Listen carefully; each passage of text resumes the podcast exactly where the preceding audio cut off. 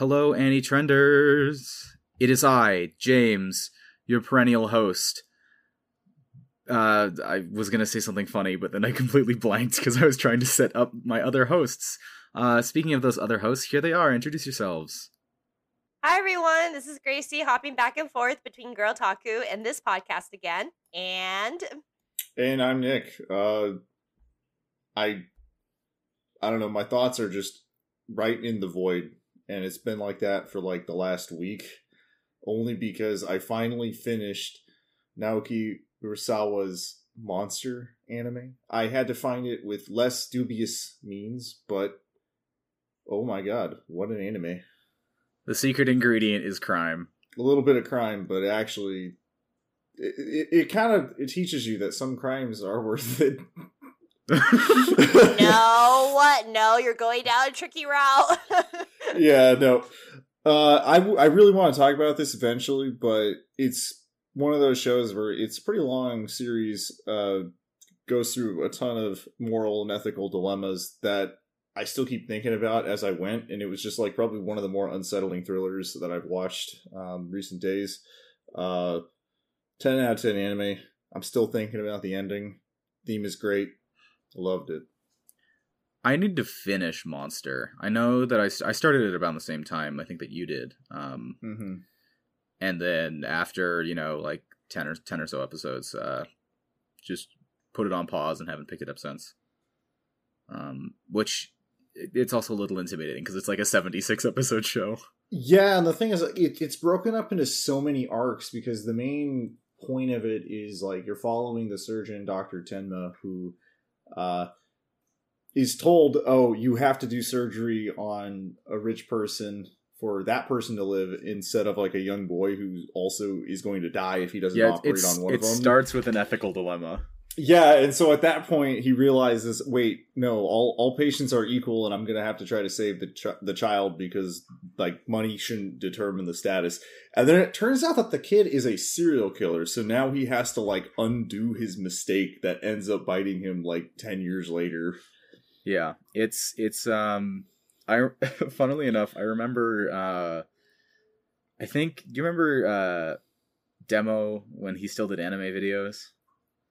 Oh yeah, did you do one on this? He he he brought one up. Um, he he mentioned Monster. I think he was either doing like a Halloween episode or he was doing something else. Like he brought it up and was like, "This is a really good adaptation of the original because it's based on um, like a story called like The Country Doctor or something like that." Hmm. Yeah. Yeah, I mean it's it's still its own manga too from that too, and like the long oh, yeah. uh, long running show. Um, because I mean, there's it's not just like the Doctor's whole crusade to try to find and stop Johan, but like you you do have to like it's just a giant mystery because you're really recontextualizing a lot of events that the show presents. Um, funnily enough, I felt like Attack on Titan does this a lot too with some of its plot points where there's a huge mystery carrot that's being dangled the whole time, and you're thinking, "Wow, I wonder if." This mystery thing is going to be like this. And you, you you set up your own expectations going into it. And then like when you finally get to like that point where you you you're given the answer it's like nothing you expected and has to recontextualize like everything you saw in the like the last 20 episodes before that. And does it like four or five times. It's such a good show. Mm-hmm. all right. Well as as much as i would love to talk about monster um that is not the topic of today's episode once I finish it, we can we can have a chat. We can we can sit down and talk about it. Um, but before we get into our main topic, it's time to do our chart check. And goodness gracious, this is the first time I think I've seen this kind of uh this kind of consistency in our charts. So, anyway, this is for week 4 and our top spot, first place goes to My Dress Up Darling. Second place goes to Attack on Titan Final Season Part 2. Third place goes to Demon Slayer Kimetsu no Yaiba Entertainment District Arc. Fourth place goes to Akebi's Sailor Uniform. Fifth place goes to Sasaki and Miyano. Sixth place goes to Sabikui Bisco. Seventh place goes to The Case Study of Vanitas Part 2. Eighth place goes to Karakai Jozu no Takagi-san Season 3. Uh, ninth place goes to Fantasy Bishoujo Juniku Ojisan to. I guess Fantasy Bishoujo is what we're calling it all. Uh, 10th place goes to Princess Connect Redive Season 2. Reconnect! Reconnect! exactly. I was like, I was like, there's a show that you're like extra happy that's in this chart. I don't know. I am. Because I'm so happy that Princess week?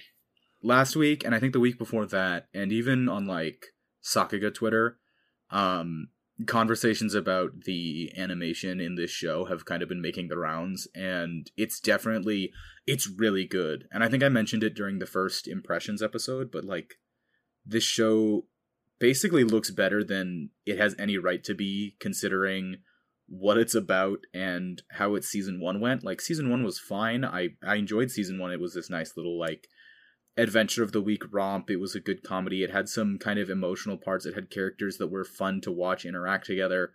Um, it it you know it was just a fun little thing to watch once a week. Um, and I expected more of the same when I got season when season two got announced, and they just upped everything. Um, so far they've been focusing a lot more on their core cast of characters, but the animation has just way extra. Um, it's again, it's like better than it has any right to be.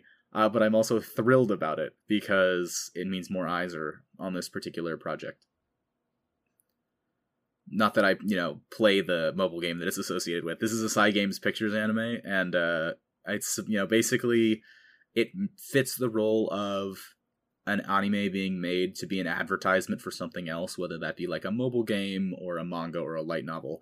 And normally, when you get those kind of adaptations, they're fine. They're not usually anything to write home about just because their goal is to just get people interested in whatever the original property is or the original like adaptation or source material. But the fact that the effort is going in to make Princess Connect Redive Season 2 look this good is kind of nice because they didn't have to do it. Yeah, and it's like I think that the only the other example I can think of this season that is kind of the opposite of what you just described is uh was it Girls Frontline? I think it's not even in our top thirty charts, but I know that it's like one of those ones that's like there's mobile it's, game. It's in twenty fifth place. Girls Frontline is. Oh, it's twenty fifth. I like I totally passed. Is it, it bad like right now or? Uh, I mean it's it's just below Orient and Requiem of the Rose King, and I hate Orient, so that's like easily one of the worst things I've ever watched. Um, oh my um, gosh. Yeah. Yeah, no, sorry. It's like my only side tangent to this side tangent. I don't like I don't like uh half baked shonen, if that makes sense. I think that's fair. like, I think that's fair. it's like, oh no, it's so it's too easy to con- but yeah so I, I digress so the point is that like kind of girls frontline seems to have some issues i guess where it's just there is a mobile game i know that one of my friends really likes the game, at least likes the story, but I don't know if the the show is even going to get to quote the good parts of Girls Frontline from the story. Um, it's almost like that if if FGO had an adaptation and it was only like the first four parts before it gets to like anything that remotely resembles like good literature. Oh, that's rough. Yeah. And yeah. the interest the interesting thing, and this is this is just something I've heard through the grapevine, having not played Girls Frontline or watched the show, is that you're kind of getting a shotgun blast of characters. The they're they're trying to you know appeal to everybody's you know favorite character from the gacha game, but the the flaw to that is that you don't get a chance to develop them at all. And I think the difference when it comes to comparing it to its other kind of comparative show this season, which is Princess Connect Redive, is that PriConne has like a core cast of four. There's four of them. And then there's episodic introductions of other people, but they're only there, or they're like a recurring gag character. And so you get to know four characters really well, and then there's a little bit of development for other people. But because you have a small cast, it means that you understand them a lot more. And Fate does a very similar thing with it's like you there's a little bit of like you must know this much about the property before you are allowed to like fully enjoy a particular anime adaptation. But you know there's i think like at this point i i can safely say like hundreds of servants. I wouldn't be surprised if there's like at least 200 in the mobile game at least for the japanese version. Um and but you don't get all of them all at once in each story segment. Each story segment will focus on maybe 10 and that's still and when I say 10, I mean more like there's 4 and then there's 6 that show up a lot. Like that's that's kind of a through line for almost all the stories. Even in the mobile game it's like there's the protagonist, there's Mash, your, you know, main other like protagonist style character and then usually you have you get partnered with like one person that's consistent throughout and then a bunch of others that meet up and fill different roles in the story so for continuity that makes things a lot easier and like structuring an actual narrative so I'm- the other I'm- thing oh yeah go for it Yeah, no, I, I was going to kind of shift subjects a little bit. Still, still focusing on top ten, but so I see Sabikui Bisco went up two spots from last week. Um, is there any other thoughts that we have on that one? Oh yeah, it's really great and enjoyable. I love the world. It's so vibrant and exciting and different. It, it's just so unique. It, I think is the biggest thing. Like, where do you see giant like crabs being used as transportation? And oh, a shrimp has like an entire shrine on its back, and it has basically been asleep for like a millennium and so humans built a shrine over it thinking it was a piece of land until it suddenly woke up and the shrine was moving i was like oh i love that like chef's kiss and then in the last episode there were like killer blower fish who like swim in the sky and they'll like eat humans and uh the main character literally would like shoot those arrows and form giant mushrooms from the arrows that just downs the blower fish and they just go woo and they like fall down. It's great. It's it's such a ride. I love it. Yeah, that's so funny because it's like I I enjoy the context of that in the show, and it's it's funny if you put that in like Magi, I'd just be like, ah, I hate it. This is this is bad. But with like in this context, because they go so overboard with the surrealism in every they part of the do. setting, Mhm, it's like yeah. there's no point where I have to be like, wait, this doesn't make sense. I don't, but like I don't care anymore. It's just like this is this is a visual um treat. Honestly it is that commitment to the wacky world that i think just really really sells the story obviously i like the main characters and they have sort of that dual dynamic that you know you usually find in these stories and that's good and Mhm. all but definitely it's the world that reels me in it sucks because there is a bit of a lack of animation as many people have pointed out but I think they do it stylistically in a way that they're able to get away with it. At least that's my opinion. So Mhm. So I have a I have actually a pretty funny uh response to I believe I, I'm trying to remember your exact wording because uh, I believe it was a question of where else have you seen crabs being used as transport, and I actually have an answer for that, really, Um, okay. which is and I don't know I don't know why I remembered this. I I am surprised my brain cataloged it, but if you read One Piece for the Baroque Works arc on the island that contains the Alabasta Kingdom, there are a couple panels in the manga. I haven't watched the anime, so I can't speak for that. But there are a couple uh, panels in the manga, I believe, where there is a crab that people ride on. All right. Well, then I now know that there is a crab rider. But I could also be another story. misremembering it. So we'll we'll see we'll see about that. Uh, I'm I'm now super tempted to go check right now, but we're in the middle of the podcast. So uh, the one last thing I wanted to comment on is uh, talk about Rocksteady on in terms of the top three. Like my goodness, Yeah, so if if I had a dollar every time my first take was right for this season, I'd have like four dollars now. So yeah, we got that rock steady top four, and everyone else is kind of fighting for it. Um, Yeah. we have some that dropped out of top ten, some that are back in top ten. Like you got movements up and down, um, and then there's some that like are out of that ta top 10 bucket that I'm like, oh, I guess this is uh, better than I expected going into it. Like, I saw Love of Kill jump to 14th, which was like kind of cool. I guess there's like kind of a market for that. Hmm Oh, uh, oh, I I think here's the thing with Love of Kill because I'm watching it.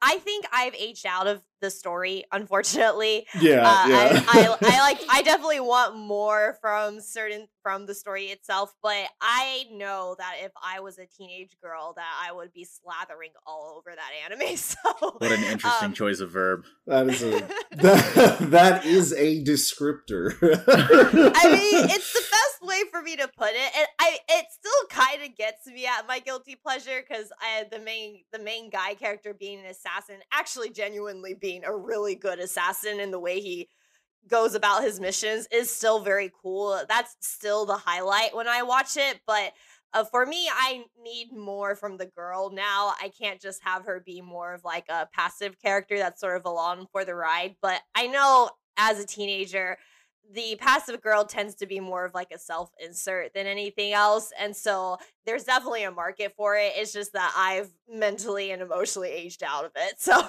yeah. And, and I'm even going to retract my first statement because I realized that a show that I'm not going to say is like two spaces directly above it, the three word one. So I'm like, oh, okay, I think that's our bar of like everything, like even remotely even and below this is like kind of garbage tier. Oof. That's uh, you, you are allowed to say the name. Like, I'll I'll say it. It's World's End Harem is at twelfth place, which is down a spot from eleventh. The fact that it ever made it into the top ten is a crime, but you know we don't we don't. Yeah, make that the votes. that a, a part of me like died inside when I saw it on our charts. it honestly makes me against democracy seeing that. It is just it's a travesty. it, it fell out pretty quickly. Um. So Yeah. anyway, um, that was our chart check. I need to I need to get like a soundboard and start like making drops for each of our segments because I think that that would be really funny. We Um, could just start. I could, I could just start throwing stuff around my room. It could be like one of those Kramer noises, like. it's like yeah, like Jim raising. Kramer. Yeah, Jim Cramer just like stocks are stocks going up, stocks going down. Bye bye bye. It's another merger Monday. Slap the button, make a fart noise. Anyway, uh, so today's topic, I was I was really hoping actually that one of these shows um, would would stick it out at the top ten because then it would have been like comparing a top ten show versus another not top ten show. But unfortunately, that does not seem to be the case because the Genius Prince's Guide to Raising a Nation Out of Debt dropped down to 11th place this week. But um, yeah, so our topic this week week, week, week, week, week. I keep saying the same words over and over again. Not that there's really an alternative for units of time. Um, is a compare contrast between, I'll say, two similarly titled shows, uh, which would be The Genius Prince's Guide to Raising a Nation Out of Debt and How a Realist Hero Rebuilt the Kingdom. In this case, this is part two. This is season two right now for it. Season one came out, I think, two seasons ago. Something like that. And because they're both, you know, I think I made this joke in first impressions where it's uh adjective, noun, verb, noun in in terms like but they're all very similar, so it's like positive adjective uh position of authority noun verb that means to bring something up and then like country or country equivalent. It And is then- very and much then like bonus and then bonus quote for the light novel if you throw in like a quotation like when Yeah. like the quote's like wait eh I have to rebuild the kingdom with economics No, my mic's peaking. Oh well. Um yeah, no, it is very much like somebody took the title of one and just individually input the words into thesaurus.com and just like picked the words that came out of it. That's pretty funny, actually. the actually. exceptionally smartacular authority prince man raises the nation out of debt. I don't know. It's hard to distinguish. I'll be honest, because I haven't seen either of the shows, so I'm kind of acting as like the the sponge for this information. I really wish I didn't see them on the chart because now I have an idea of which one is the good one, which one is the bad one, but I'm going to have to forget because before this episode, I had no idea how to differentiate between both of them even though we've like went over this like twice now. Yeah, we we brought this up in first impressions, I think. And and at that time both Gracie and I are like one of these is better than the other. Yeah, and so like my whole problem is like how do I distinguish from honestly just these isekais because the light novel titles are just um, kind of long and winding, but also my first impression as I'm looking at the title, it's got something to do with economics. Uh, I guess he's nation building. I guess um, the only other equivalent I have is like, how does this compare to something that I I know I like that's based off of a light novel that's about economics called Spice and Wolf? oh, uh I'll, I'll I'll lay it out right now. Um you're not going to get an economics lesson like Spice and Wolf will give you. And uh okay, so honestly, if you want the diff my my like one sentence reply to what is the difference between one of them, the immediate response out of my brain is one of them is funny. Oh, okay. So it's not as not as big brain as a. it's it's um well first why don't we start with kind of a rough summary of each of them gracie do you want to take one and i'll take the other Yes. Can I take the one I like more? Oh. yeah absolutely okay, so basically, Genius Prince's Guide to Raising a Nation Out of Debt is focused on a prince, and he is extremely, extremely smart and hardworking, but he's a teenage boy and he does not want to be uh, involved in any sort of the political side of things. And having to rule his nation. But unfortunately, his father is unwell. And so that forces him, as the next heir, to step into the position while his father is physically recovering. And it's basically the shenanigans of him succeeding a little too well at like helping his nation, much to his frustration, because all he wants to be is a teenage slacker and like be one of those spoiled princes that don't really do anything all day except for, you know, read whatever he wants to read and lounge wherever he wants to lounge on on a girl's lap. But anyway, um so basically it's a very comedic sort of storyline of this prince and his continued pursuit to try to get out of his responsibilities, but doing too good of a job as a ruler to ever get out of his responsibilities. yeah, um, the the main character from A Genius Prince's Guide to Raising a Nation Out of Debt is cursed by competency. Um, he's too good at his job. And it's hilarious. It's hilarious.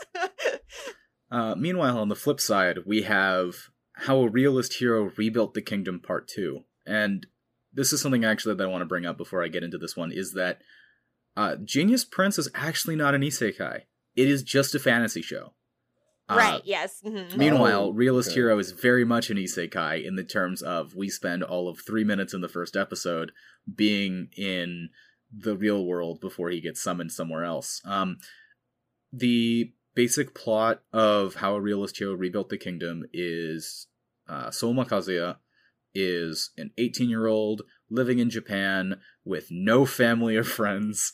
Uh, after his grandfather dies, he's studying to be a civil servant to just like get a job and be a government drone. Uh, honestly, I envy that. I want to be a government drone. Um, but he gets summoned to another world and is told, hey, you've been summoned as a hero by this kingdom, and now we're going to ship you off to another country because we need you to be a tribute because we don't have the money to pay to be like a contributing member of this like human alliance against the demons. So there's you know the demon human war that's in basically every isekai story, mm-hmm. um, but with a little bit of like you know international politics involved. And his response is like, hey, how about you don't send me to the Empire, and instead, why don't I help you get things back on track to be able to pay your, I'll just say tithes in this case, um, to you know to pay your obligations so that I don't have to basically get thrown into the lion's den. Uh, and he is super I, how do i say i'll say this more objectively he displays such a degree of of understanding on civic affairs and running uh, and and running things that the king decides to abdicate and instead make uh, Soma the king, and now he's the king and has to do all sorts of other stuff to finish these reforms to like get the country out of a food shortage and overhaul the transportation infrastructure and this that and the other thing. And it's his journey of doing that um that's the summary. Now, now we can begin to opine on them. Uh, but before we get into that, Nick, between the two, which one do you think you would enjoy more? Uh, I mean, you could probably sell me any show if you just kind of say the summary pretty cool like that. Um, I, I honestly, you're putting me on the spot here. I have not that much to go with. like in my head, I don't want to be like rude about this, being like, ah, both sound like light novel trash. Move on is like my first instinct. That's fine. But I know that's not true. I just like I like saying that about titles that are more than like that are longer than like five words. Yeah, that's true. That's fine. Um, I'll get I'll get into it now. Uh, I mean, I think the the consensus among Gracie and me is is very clear, which is that the Genius Prince is just a better show. Um, I don't know. Am I putting words in your mouth, Gracie? No, no, it is. I think so. First of all, the Genius Prince caught my eye before all the uh before the other one, just because of the character designs. I felt like the character designs of the Genius Prince popped out a lot more, and so and so I was already more interested in that. But I think what Genius Prince just does a better job of is it doesn't. Okay, so they're both geniuses, right? Which is a whole isekai trope, you know, the overpowered protagonist, et cetera, et cetera, sort of thing. Which even though this isn't an, an isekai, you can you can actually you can still sort of like assign it that you know trope per se to Prince Wayne.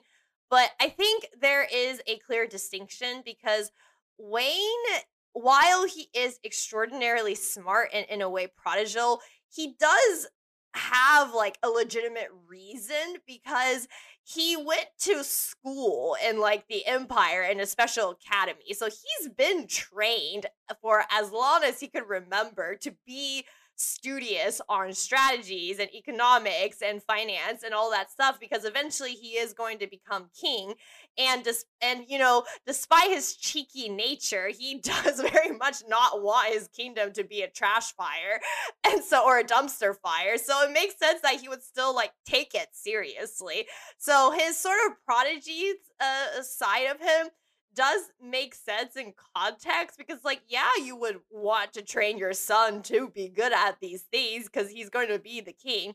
But then the second thing that really pops out about him is is just that he really does have such a big personality and he actually acts like a teenager because on up front, you know, he's that cool, sophisticated, you know, Prince Wayne who knows everything and he always has ambitions supposedly and like he can predict things and stuff like that. But then you have his like internal thoughts which is formed by like a chibi version of him where it's just him freaking out on things happening. So in the last episode he managed to uh, deduce that someone was going to uh, someone was hidden and was going to attack him from like the other side instead so he managed to jump out of the way and uh, and the guy who attacked him was like like i can't believe you managed to predict that. And he was all like of course i managed to predict that. What kind of prince would i be? And then it cuts to his internal thoughts. He's like oh my god like i will never be able to pull off a save like that ever again. It's like these sort of like um changes between the two that i think just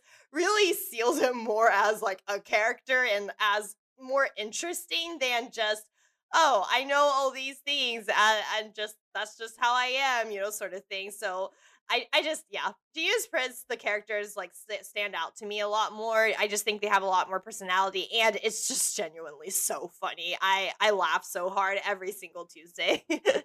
Gracie, it's called Gap Moe. Oh yes, yes, yes. He does have that gap moe thing. It's so it's. I think that's the thing that just kills me all the time because, and there is also like his other gap moe too, where he does, where he does, you know, like throw a fit and stuff with Ninim because they're basically a couple without being a couple. And so uh, where he throws a fit and stuff like that. But then his chibi form is actually more soft and more like uh, reeled in, where he's just like, oh well you know it is what it is i just have to accept it and move on versus like on the outwards where he's like no and like throwing a tantrum and stuff and so i just i just like these little things and i think i just think it's more fun so yeah it's i think i think the big thing is that uh, genius prince doesn't take itself as seriously as realist hero my understanding of realist hero because i'm i came i got introduced to it a lot earlier uh, i read i had been aware of the manga adaptations of both of these light novels. Uh, but I started reading Realist Hero a little bit earlier. Uh, and funnily enough, I know that you said you like the character designs in um, Genius Prince more. The illustrations for the light novel and the manga for Realist Hero, I think, are nicer looking than the illustrations for um, Genius Prince, which it it it is almost a testament at this point to how much the animation kind of suffers uh, in terms of adaptation, and that's one of the things I've got my notes here. And aside from like talking about the philosophy of the show and the way that the storytelling is done, the animation on that like it, this is not JC Staff's greatest work. I mean, I think we've talked about this, but uh, JC Staff's kind of been struggling for the last few years. Uh, we touched on it briefly, but they're also responsible for Requiem of the Rose King. And, you know, Nick has already said, like, he isn't quite sure if the lack of animation is actually a stylistic choice or whether it was literally because they couldn't do it. So, yeah. Mm-hmm. Yeah, yeah, it's. Ac- oh, go for it. I was about to say, like, yeah, after a while, it's almost like there's like a history of it, and I can't tell if it's just the quality of the animation or it's just horribly mismanaged because it's like whenever you see JC Staff, it's like all I think of is just like One Punch Man season two or other things where you know that it's like it, there's like there's like a management issue that you kind of hear it on the Sakuga blog. Um, it's it's interesting though because Realist Hero also has these like very interesting camera shots. Like the camera will pan a particular way that I think looks really cool. But because the baseline is so uninspiring and sometimes even just bad, like some of the there's a scene where the princess and one of the and uh, the king's main bodyguard are like having a practice sparring match, mm. and there's sometimes it's just like, hmm. I'm normally, you know, normally if there's like two or three frames of something that doesn't look too great, uh, I can't pay attention quickly enough for me to catch it. But if I'm able to notice like some sloppy animation, then that's really when it's it's gonna struggle. Mm-hmm. Um, I realize though that my notes at this point, just because I kind of had to binge a bunch of season one of Realist Hero uh, today and yesterday, is mostly me like complaining about Realist Hero, but I don't want this to be kind of like a, a rant against one show. I, I'm actually uh, looking up, like trying to find like light novel manga picture design because to me the first thing that stood out was the main character looks super duper ordinary versus oh, Prince oh, absolutely. Wayne, who looks much more like he stands out, you know. So so I'm like trying to find the designs. yeah, no. So so the main character of Realist Hero is as bland as bland can be. Like he is generic. The only thing he's missing is that like ha- most isekai protagonists at this point usually have eyeglasses, and he doesn't. Um, the the designs that I liked were mostly for like the supporting cast. So Alicia and oh, okay. and Juna and Aisha and um and and uh the other guys as well, like Hakuya and and whatnot.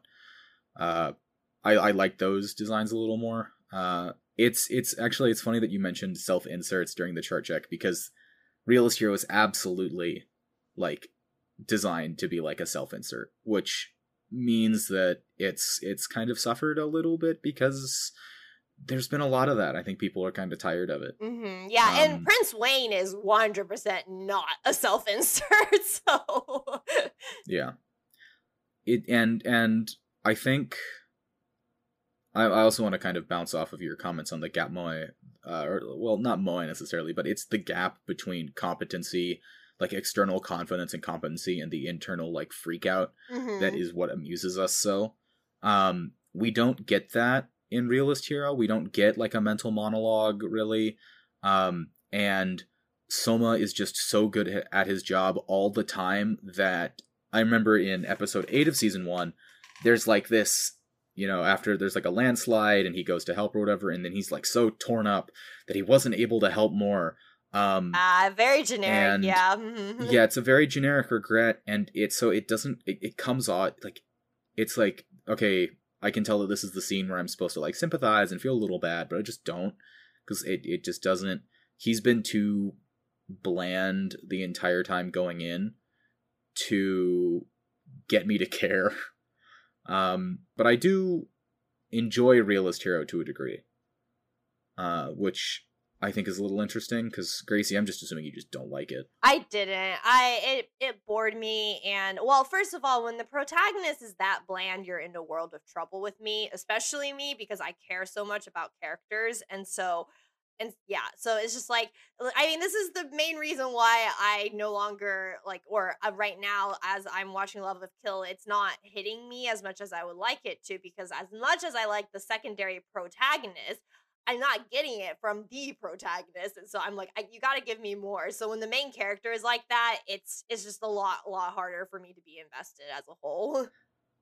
Yeah, and I think that's where you and I diverge in terms of what we look for in shows because I know that you're as much as I appreciate good characters, I don't think I put as much weight on them as you do and something that I and this my this is my perception of it. I could totally be wrong, but I think that my weight in judging a show and especially a story, especially and I keep using especially, namely when it comes to fantasy and isekai is how does the author of the series or the creator of the show develop the world that this story is going to take place in? And so that's why I will get a lot of, especially when it comes to manga that I'm reading, I'll get like maybe 20 chapters, 30 chapters in to a bunch of different isekai series, and then only maybe like a tenth of them I'll actually be interested enough to continue reading.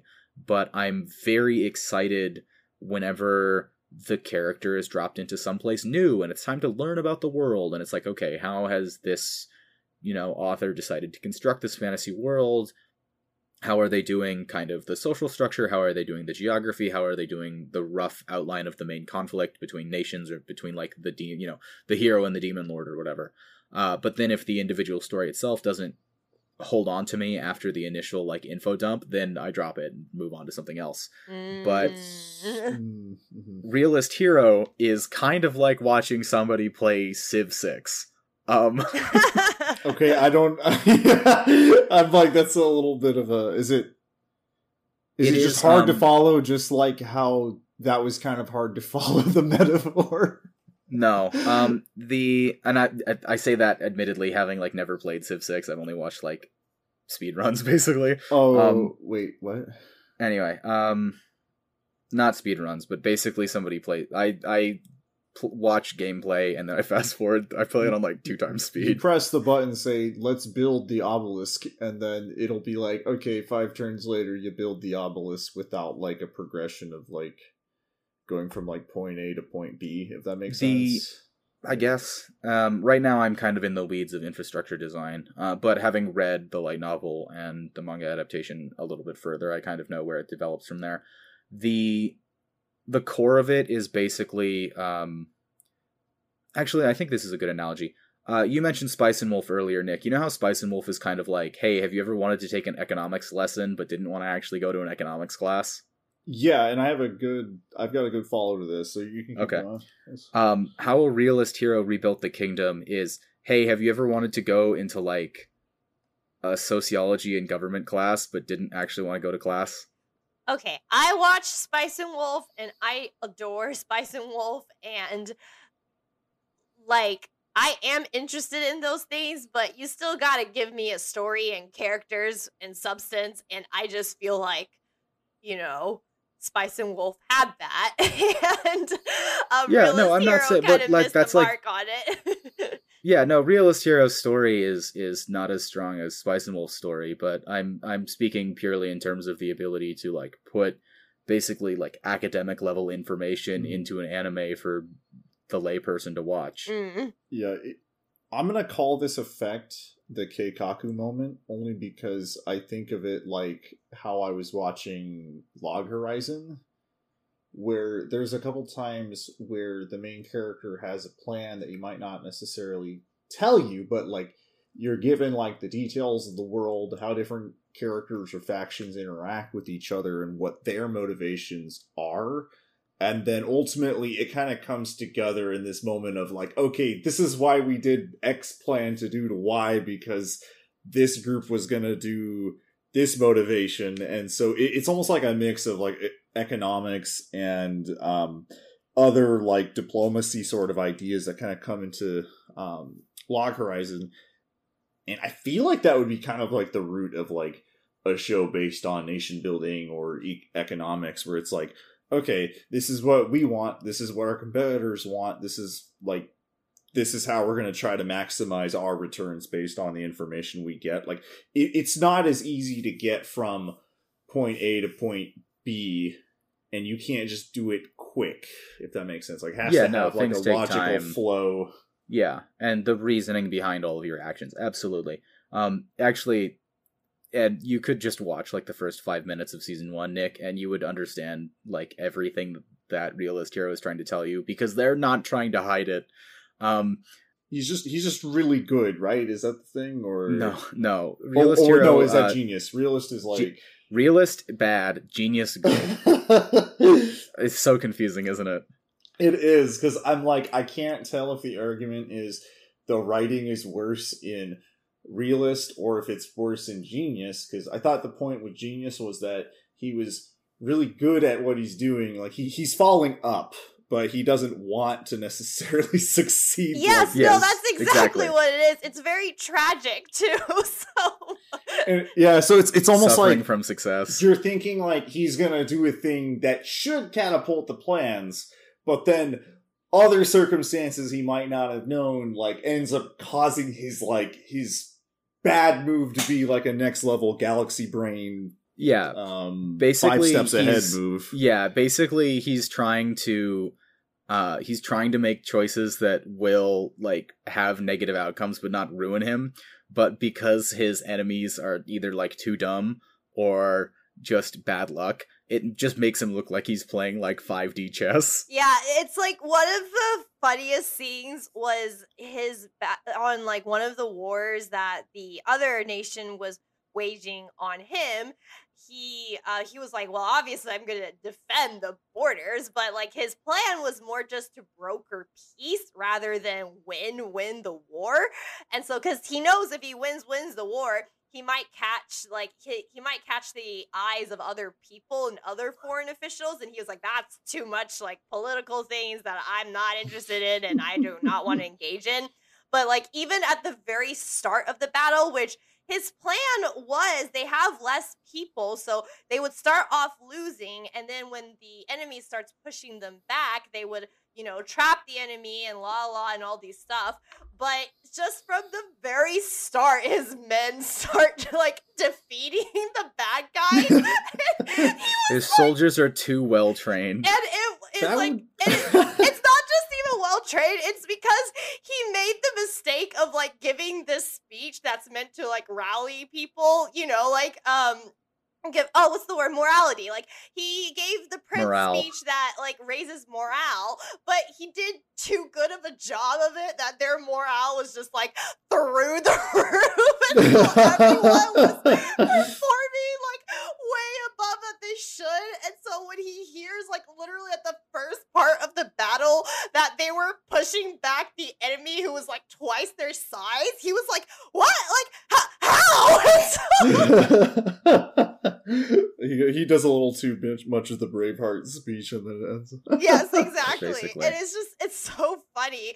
And that's and that's just like one example of like the the sort of hilarity that he has to go through. And it always his his basically his like summary of every episode is learning that people are dumber than you know he expects them to be. So But he has to like save face because like what's what was stopping him from just saying like, "Hey soldiers, uh, we're actually gonna sandbag this fight, so like, Yeah. uh, good luck against because that the doesn't horde." look good it's the optics it's all about Yeah, the optics And because he does too well, everyone has like complete faith in him. So when he tries to use reverse psychology, it just backfires on him. Because another thing was now that they won like the battle and it was like a complete victory, unlike the peace brokering that he was hoping for, the generals were saying like, "Oh, we should like proceed forward and take more territories and stuff like that." And he was like, "Oh God, like no, I do not want to prolong this war. Like I like I want us to just back off and return to our kingdom, our small kingdom, and just focus on small things." And so he tried to use reverse psychology by suggesting something really outrageous, which is like, well, since we've already won, we should take their gold mine, which is the source of all their money and all their finances and everything. Like, we should just go there and take that mine and mime, not mime, mine and like claim it for ourselves. And he's thinking to himself, like, it's insane. Like, it's insane because we're essentially asking to capture like another co- country's entire economy. And he's like anyone who knows better would know that this is a terrible like power hungry idea so they're going to like tell me no we should back off and we should just go back but once again because he does such a good job all the other men are like you are brilliant sir. We will do exactly as you said. Well it wasn't just it wasn't just that they were going to do exactly what he said but they were like oh my god you knew exactly what we wanted to do. Yeah. like you're on the same page as us. Excellent. Yeah let's go now take we're that even line. more motivated. Let's go. And it was yeah. just so tragic because he's just like how did it how did it come to this? So... it, it really is I, I keep saying like you know as you said, Nick, like failing up, and I keep making that suffering from success joke because I spent too much of my high school years like following DJ Khaled on Snapchat. Um, but it is that that's literally where all the comedy comes from. Um, meanwhile, realist hero is um, Nick. How familiar how familiar are you with? I don't want to say ancient, but we'll say like medieval Italian literature. That's a question I get asked a lot. Uh, I mean, is Machiavelli Italian? I mean, he sounds oh, Italian. Oh, yeah. Yeah, he's from one of the Italian states, so let's you know say, exactly where I'm say going the, with the this. prince. The prince, exactly. Um, this is essentially realist hero is essentially a short course on the prince.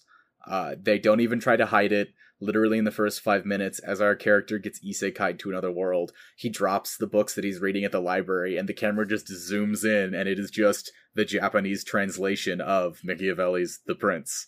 And so that's where basically all of his policies come from is like this 18 year old and that's the other thing that kind of bothers me is like knowing uh, this is the issue with it being an isekai i'm much more willing to accept the fantasy of like yeah Prince Wayne um, in Genius Prince is like a teenager, but he's gone to the super special Royal Academy in the Empire. He's been kind of trained for this his entire life.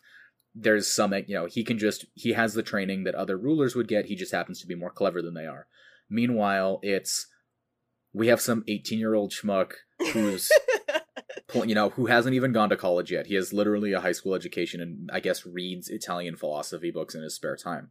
Um, who is suddenly transported and becomes like the most powerful person in the in in, the, in this nation. And he seems to be just like yeah no this is totally fine. Like he's unperturbed by it. Like very very rarely do we get any any scenes of like uncertainty uh which again makes the attempts at like emotional resonate you know uh the emotional kind of scenes just fall flat. But you know it's he's he's way too qualified. I remember when I was 18 years old. I thought I knew what I was doing. I would have absolutely gotten myself and hundreds of other people killed if I was in charge. um, I'm literally going to grad school for one small part of like governance. I'm there for like regional planning and infrastructure engineering and you know i'm i have completed a bachelor's degree and i am working on a master's degree. And if you told me i was in charge of something i would also royally screw it up. Uh the so uh just let me know if you're ever working on any bridges and just mark them conveniently no no no no no that's fine that's fine. You, you won't you'll be fine. Uh, there's enough checks in, to make sure I don't screw that up. Okay. All as much as I say that I would screw it up, the number of times I've probably in group chats that you're in that I have just gone. Clearly, the solution is for Los Angeles to let me unilaterally control how everything gets built. Uh, has come up at least twice. So, you know, I want power, even though I know that I probably shouldn't have it. Um. But yeah, it's you know its its diet philosophy is what the realist hero built uh, that rebuilds the kingdom is is as a show and which would be fine if it had like other redeeming features like how spice and wolf is a diet economics course but the story is still really cool and it's got charming characters. This has realist hero has not a particularly has a you know cardboard cutout for a main character and not particularly compelling story. I enjoy it though. Having said all of those things about how this is not a good show. I like it a lot. But that is because I am weird and like the world building part of it. And so far, you know, from what I've watched and what I've read, it is almost entirely world building. There's very few like interpersonal conflicts. See There's that very that few does not work for me at all. so yeah. exactly. So there's like no interpersonal conflicts, but there's like national, like international relations conversations that go on, and I I vibe with that real hard. So that's why it works for me. If you are somebody who is like me, you will probably also enjoy Realist Hero. But if you are all more leaning towards Gracie, you watch Genius Prince instead. There's only so many. There's only so many shows that come out every season. You've only got so many hours in a day, so many years on the earth. Don't spend it on a show that you're not gonna like. Okay, so I do want to say that Genius Prince doesn't. It, it actually does have informational thing, and it does employs like politics and uh, and it, it employs like war strategies. I know that because I actually studied historical war strategies to write my novel in order to make it as uh, as realistic as possible when I was writing. And so I actually recognize some of the war strategies that are employed by Prince Wayne and by the antagonist when they were fighting each other. So they're definitely using like historical knowledgeable stuff while packaging an absolute hilarious premise while also packaging in some really interesting characters. It's so Yeah. the most recent Like, arc I'm not saying that Oh. I'm not saying that Genius Prince is devoid of like educational content, but knowledge of historical war tactics will not get you as far today as knowledge of like modern supply chain and kind of political psychology will. Right. Well, he still does political psychology because that was the second arc that he uh Prince Wayne was in that he got dragged into. um it, it was more political than it was war strategies, but I, I yes, I get what you're saying. And I did and I think um and you can correct me if I'm wrong, James, but maybe this has to do with the characters again, but I also found the female characters in Realist Hero to just be there. Like I almost feel like they didn't have much point in the story at all versus in uh versus in the Genius Prince where they have their own motivations. Like Prince Luella who is the who was sort of like the focus of the second arc like she had a whole arc about her wanting to become empress and making like strides towards it and at the very end it was like oh yeah she has she has a crush on prince wayne too but ultimately that wasn't the most important stuff for her. That for her what was most important was becoming empress and she knows she also knows like she even says like I have no chance with him because I know like him and Ninym are sort of like it and that's it. But at the same time, like my crush on him was kind of more of an infatuation towards their relationship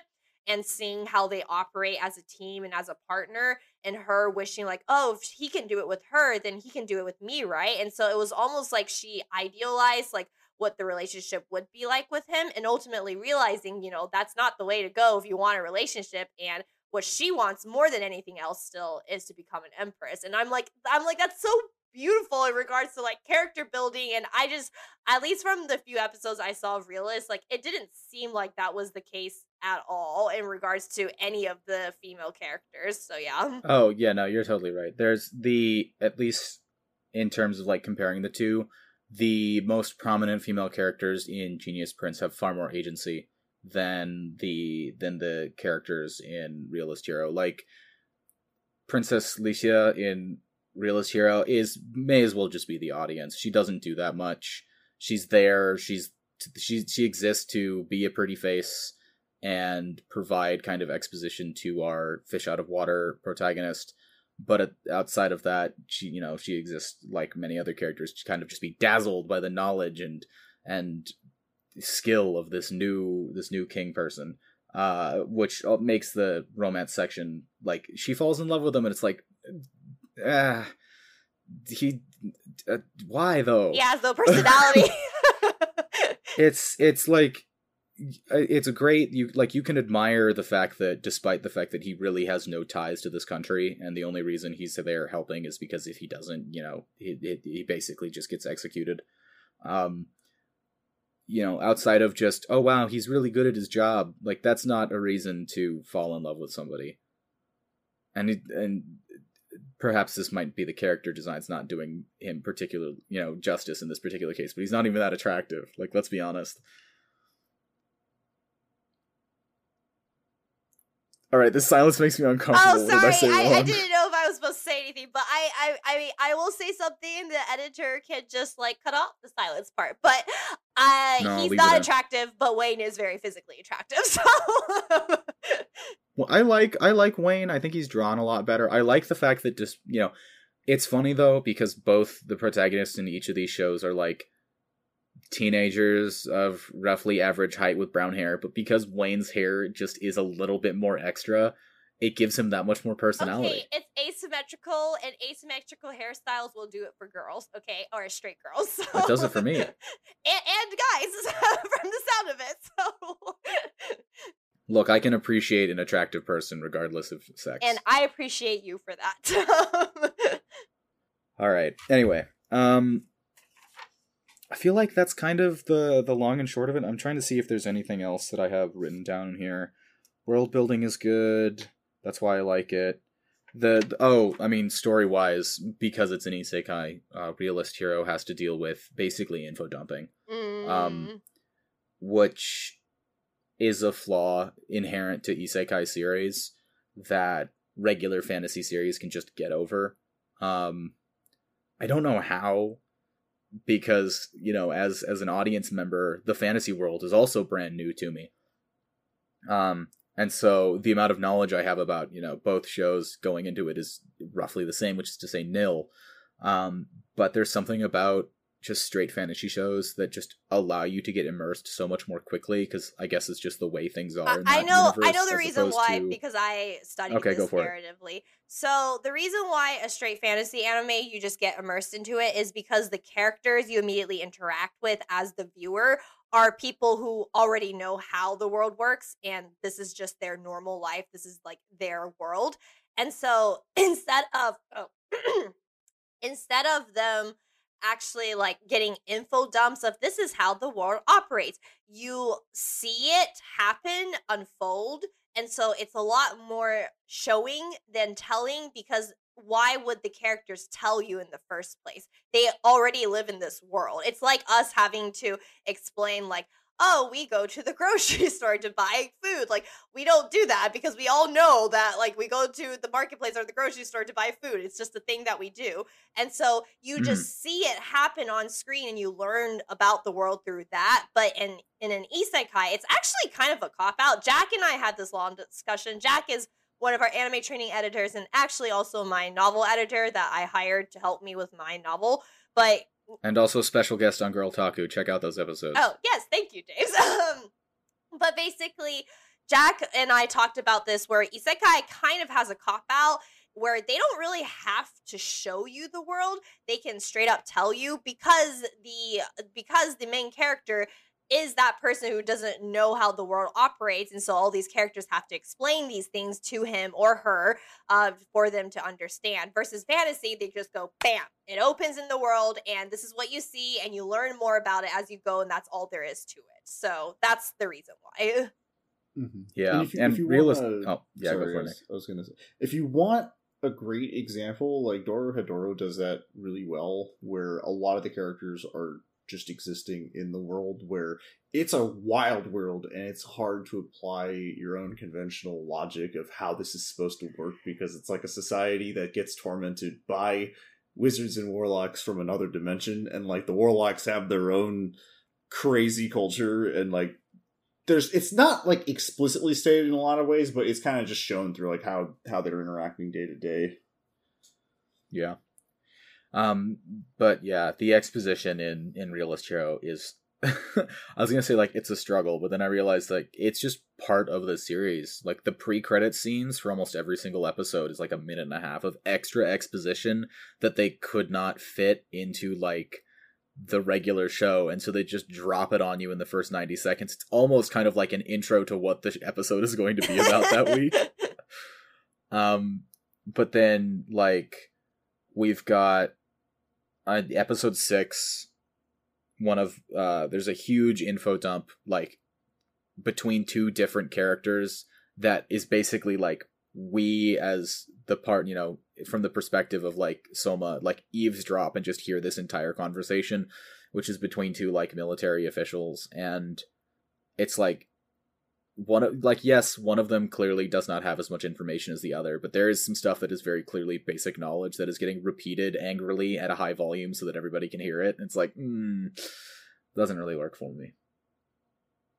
At the same time though the person giving that exposition dump is one of the few characters that i find amusing in the show like just as personality because it's it's a lot of like very tropey like we have our smart at everything protagonist. We have like the musclehead who's also a glutton character. We've got the mysterious smarty pants character that gets to be like the prime minister character and things like that. But one like character, like trope character that I know exists but don't see very often or I don't see executed very well is the like excessively earnest, like gung ho character because that's usually combined with some degree of like incompetence, which is what's supposed to make them charming. It's like, oh, they really want to help, but they can't. Uh, I kind of honestly, I find that a little mm. irritating um, because if they want to help that badly, they would at the very least put in the work to get good. Uh, and this, I'm this is the one time that I've seen it presented in a way that I enjoy, which is like, man, she's really like dedicated to her job and like really wants to help out and is like super enthusiastic about what's going on, but is also very good at her job. And so it's that combination of enthusiasm and competence that you don't see very much in these stories. Also, the maid is like absolutely one of those like meddling characters that just wants to ship two characters. Well, I know like the the implications of that are a little bit like iffy. I do love seeing those kind of you know smirking like oh i see what's going on here like nudging characters. I always oh. but you know that's those are two characters that don't get as much screen time and you know in a sea of other stuff. So it's you know less a reason to watch and more of a you know just hey this is neat. It's not a total waste but uh yeah, so now that we've talked about it a little bit, Nick, I don't know necessarily this has been a very meandering conversation, but because I think there's just so much going on, particularly in Realist Hero, uh that is not great, that it's really hard to cover it. Uh it's I wanted this to be like a compare contrast on like how all the places where Realist Hero kind of fails and all the places where at the same time like Genius Prince succeeds. But eh, yeah, it kind of devolved where the more I think this conversation went, the more I started to realize, like, wait, this is just like actually a how to spot a good light novel versus how to spot like a bad light novel adaptation. Because That's like fine. the the other examples I heard of like good anime based on light novels were like already in the thing because it was like yeah, Log Horizon and Spice and Wolf are like really great um, light novels and adaptations of that as well. Because um, almost like my thought is like the medium kind of forces it to be a little bit more wordier because it's just like the author is able to give as much detail about the world, but there might not be like the best opportunity to present that information. Um, yeah, like sometimes it it's like you have to just present it in the exposition because that's the only option that you have based on like how the plot progresses and everything else. Um, Whereas, like, I think manga adaptations, they kind of get away with some stuff where you can put, like, expositions, like, between chapters and like you the audience can kind of treat it as like okay timeout like timeout this is what's happening. Like i know attack on titan does that a lot and they, they even present it within those the time cards within the show that no one ever is like wow all the information that they show in something like that is like exposition that takes away from i guess the runtime of the episode yeah. It's it's uh, honestly you're mentioning on like how to spot like a good adaptation versus a bad adaptation is is a pretty good like conclusion. I would say actually though that this is more of a conversation on what types of stories lend themselves to being adapted to an anime because as you mentioned with you know with light novels you can put as much text as you want like to a degree um, and how you choose that text is really how your final product comes out and so it's the work of the team adapting it to turn like pages and pages of descriptors and exposition into something that is better than just somebody speaking a script that is just all the exposition mm-hmm. and we've talked even in the past where it was like 8686 is like um the anime goes above and beyond, Oh, including it- the details that you get from the light novel. yeah. We don't. No, don't get her started, need Nick. get started I on know, I know, we I will get started all over again on how brilliant the anime adapted the light novel. But I do want to say real quick that uh, some uh, some of our fans uh, started after they watched Genius Prince decided to start reading it, and they said that from what I've seen is it like really blew their expectations out of the water because like the comedy continued the light novel series but the plot twists have started to happen and in like ways that was set up very well in what seemed like very comedic moments at the beginning and they're just like oh my god the way that this this story very much shows every action you make very much has repercussions that can continue throughout time. They're like is insane. So i'm just overall really excited about that fact since now that i've seen people who have started reading light novel and were like oh there there's good stuff coming along. So hmm I think my conclusion is I'm gonna keep watching both of them, but I enjoy one more than the other. Oh i'm only I watching don't know one how you feel, Gracie. I, you're kind of obligated to watch no everything. no no no i'm only watching one i'm not watching realist hero part two so Ah, Yeah. there we go. So, Nick, if we convinced you to watch either one of these shows, Uh, no.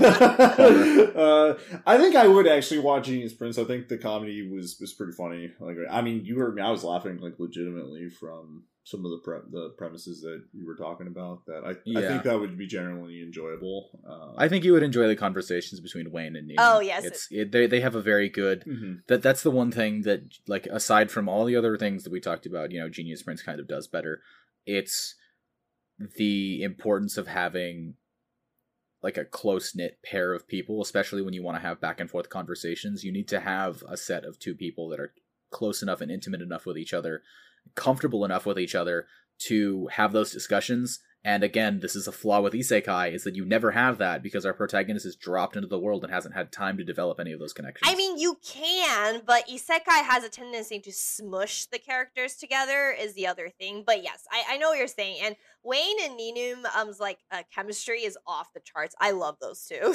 So They're great. So anyway, uh, in conclusion, watch Genius Prince, and if you are interested in learning how to run a city state based on the writings, the somehow still relevant writings of some like I think like what 16th century Italian muckety muck, uh, but don't want to bother actually reading The Prince, uh, watch Realist Hero. And if you want a uh, more modern take on how to run an empire in modern day, you should uh, watch a little known film called The Godfather. Deals with a lot of the uh, Machiavellian uh, themes as well. I- as the Nick is saying, as the Italian on As the Italian of Sicilian heritage, uh, that's probably my family on the screen. Uh, very authentic movie. required required reading. required required viewing yeah um i i could we're already running over time but uh i i do like talking about machiavelli um mostly because i my ultimate goal is to rule over my particular municipality with i would say not an iron fist but i want to i'm literally going to school so they can put me in charge of things I see. I like pretending to know about Machiavelli just so I could justify being a jerk. yeah that that i mean let's be perfectly honest that's how most people use it Yeah. I'm not going to comment. Um, yeah. I realized no, this was a conversation that I had with some of my classmates. Is that I I've boiled down a lot of my kind of opinions on things, and so I've I've spent a lot of time thinking about it, and so they come out in like one sentence chunks that once I review those as like an out of context sentence make me sound like a monster. So, yeah, I literally one time in class I literally was just like I'm not a good person, and then that just ended the conversation. the there like left. lecture hall just stops and everyone's like, "What?" yeah, not not not a great not a great look. Not not a Um, great cold open. Yeah. like oh Anyway. no. this outro is dragged on long enough. Thank you so much for listening, everybody. Uh, do we have any closing comments from other hosts? Mm, nope. No, I mean I think I covered my cases. Yeah. Good. Cool. We'll see you all next time. Oh, Uh, now it's time to plug stuff for the end of the show. So, as we mentioned earlier, please listen to Girl Taku. It's our sister podcast. Um, you want to say anything about it, Gracie? Since um, you on it, it's very fun. We all have a fun time. It's just girls talking, and sometimes we disagree with each other. And it's mainly, it's actually mainly me and Agnes disagreeing with each other. But yeah, it's fun. yep. All right. Uh, one other thing, we have the Anime Trending Awards show coming up. So that'll be on February 26th at 6 p.m. Pacific time. Uh, I cannot do the conversions off the top of my head, but uh, y'all can figure it out. Uh, we're very excited for our live stream. Uh, this is something that I look forward to every single year. We've, um, you know, we're very happy with everybody that's participated in all the polls, and we cannot wait to show you who the winners are. So once again, February 26th at 6 p.m. Pacific time, the Anime Trending Awards live stream. Make sure to watch it anyway. and support us. Thank you guys. Thank you so much for listening, and we will see you next time. Goodbye. Bye. Goodbye.